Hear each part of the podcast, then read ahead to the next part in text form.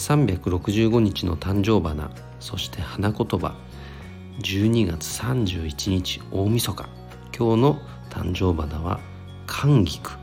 花言葉は真の強さです、えー、寒菊とは真冬に咲く菊でその凛と咲く趣がこの真の強さ、まあ、誠の強さですね。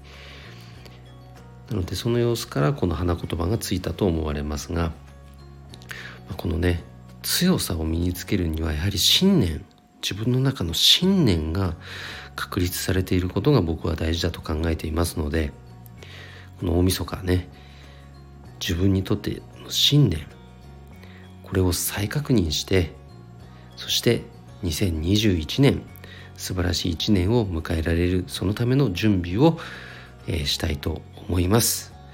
2020年も本当に皆様ありがとうございました。良いお年をお迎えください。それでは今日も一日頑張ろう。よっちゃん社長でした。バイバーイ。